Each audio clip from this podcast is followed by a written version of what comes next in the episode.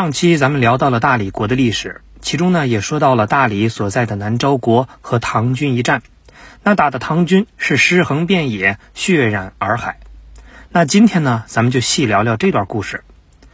可以说，对家乡和亲人的思念，永远是漂泊在外的人们内心最柔软的地方。无论一年到头如何的忙碌辛苦，只要年根底下能够看到老人慈祥的笑容，听见孩童顽皮的嬉笑声。那一身的疲劳就会通通放下。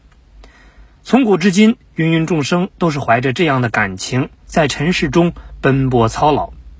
可就在大唐第十七位皇帝唐懿宗年间，有这样一群有家不能回的人，他们的思乡之情转化成了愤怒的火焰，令本就不复往昔的唐王朝遭受了一波毁灭性的打击。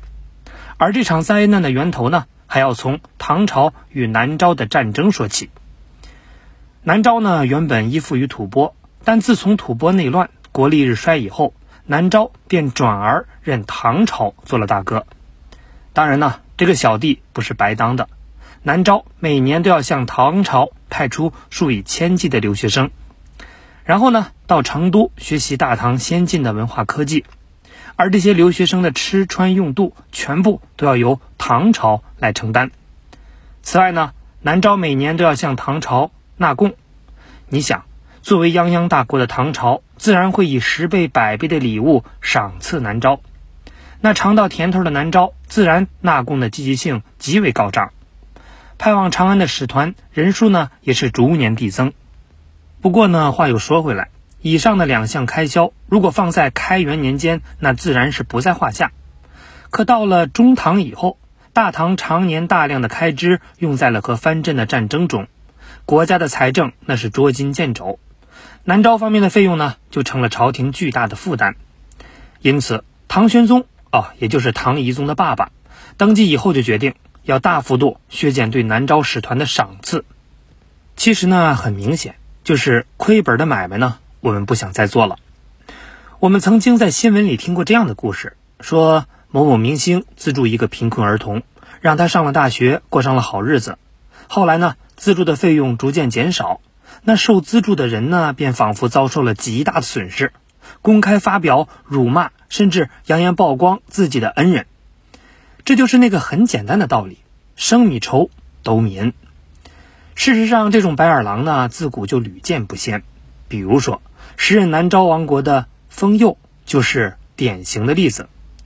这位国王见赏赐被大量的削减，封陛下呢就马上翻脸了，破口大骂唐玄宗不是个东西。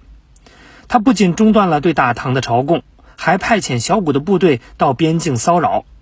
当封佑的儿子世龙即位以后，干脆称帝改元，同时呢又发兵大举入侵大唐的边境，并且迅速攻占了播州。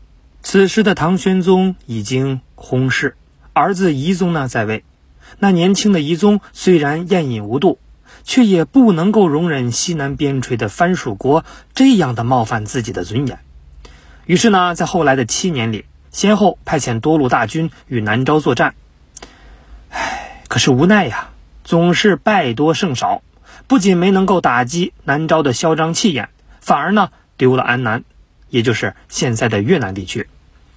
而南诏则在世龙的统治下进入了全盛时期，他的版图呢，北到金沙江，南到了越南的中部。原本坐镇徐州的武宁军实力非常雄厚，兵强马壮。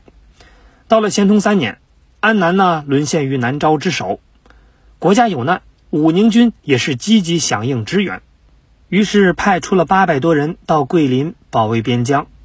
原本说的好好的呢，就是。同志们，好好干，三年呢轮换一次，到时候回到家乡披红挂彩，升职加薪，也能光耀门楣。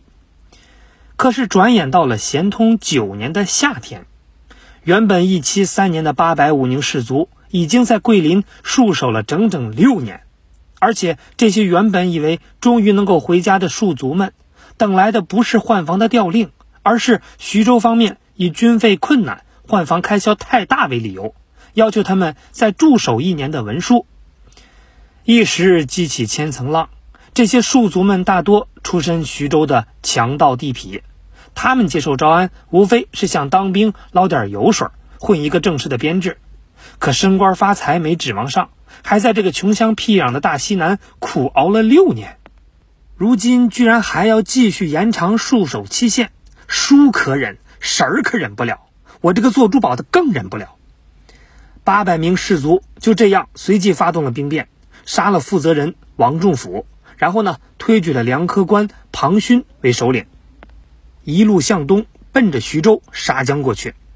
那所过之处呢，奸淫掳掠，闹得那是鸡犬不宁，而各个州县呢，竟然都是莫之能御，也不知道是真的打不过，还是懒得管这个闲事儿。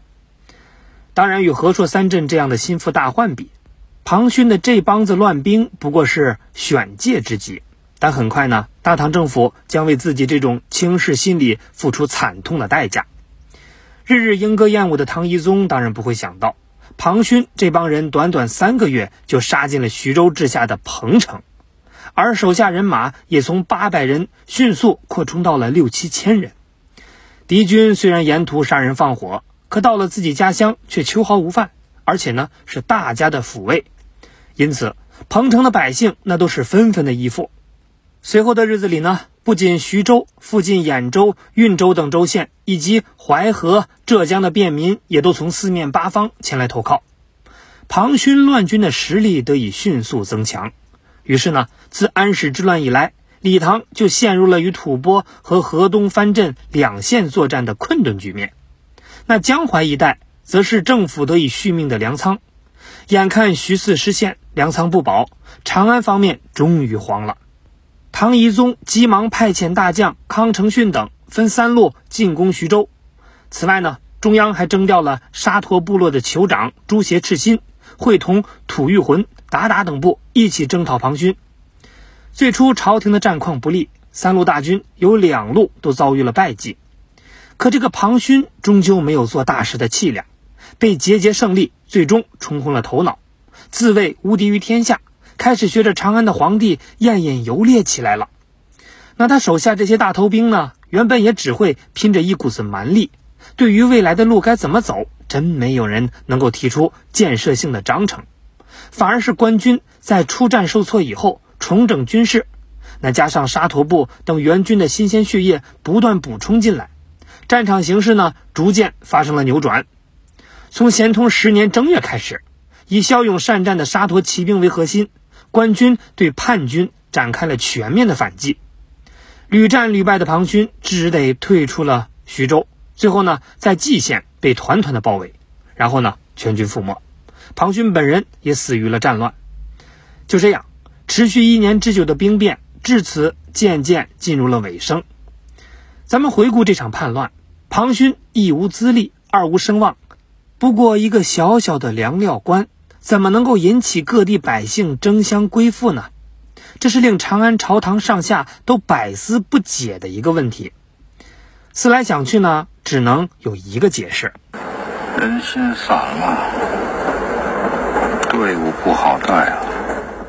之前的节目呢已经说过，自打渔阳鼙鼓席卷了中原大地，那唐王朝就一直是战火纷飞，以和硕、淮西、淄青为代表的跋扈藩镇。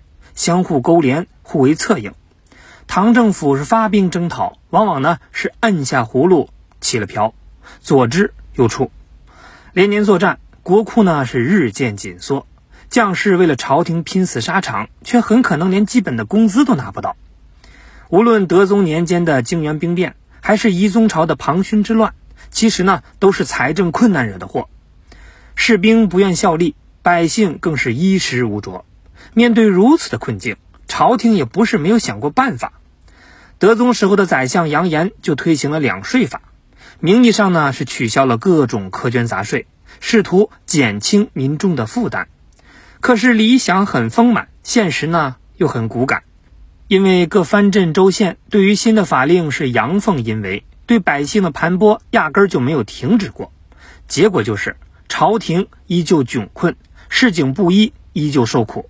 那钱财呢，却哗啦啦流进了藩镇和地方官吏的腰包。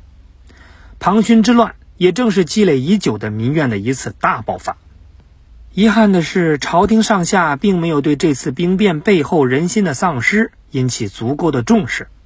懿宗依旧在酒池肉林里掏空自己的身体，那地方官员也没有停下盘剥百姓的步伐。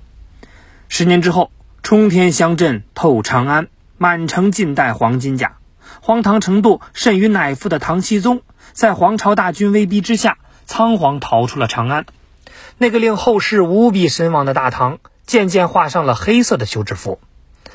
值得一提的是，由于在平定庞勋之乱中活跃表现，沙陀部的酋长朱邪赤心受封单于大都护、镇武军节度使，还被赐予国姓，改名为李国昌。李国昌不熟悉呢不要紧，他儿子你肯定知道，就是建立后唐的李克用。就这样，沙陀族也从小小的边境部落。登上了唐末群雄竞逐的舞台，甚至建立了后唐、后晋和后汉三个朝代。从这个意义上来讲，庞勋之乱不仅为帝国的溃灭打响了前奏，也为五代十国的逐鹿中原埋下了伏笔。无奈之下，唐懿宗只好是忍气吞声，与南诏签订了和平协议。在吐蕃和南诏的双重压力之下，唐廷。不断的调遣各个藩镇的士兵到西南驻防。要知道，当时的广西、贵州可不是今天这样青山秀水的旅游胜地。什么叫穷山恶水？什么叫蛮夷张力？男人们是背井离乡，告别妻儿父母，出差到这种穷山恶水，还要随时防备邻国的军事进攻，那内心的苦楚呢，是可想而知。所以说，违背人心的事情，从古到今。那都是做不得的呀。